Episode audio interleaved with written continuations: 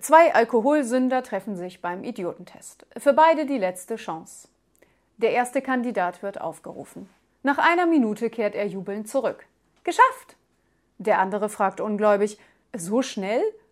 Was haben Sie dich denn gefragt?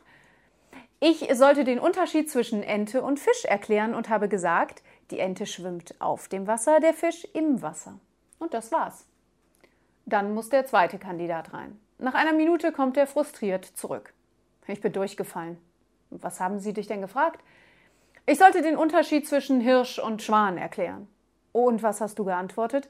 Ganz einfach. Der Hirsch öffnet um 15 Uhr, der Schwan erst um 18 Uhr.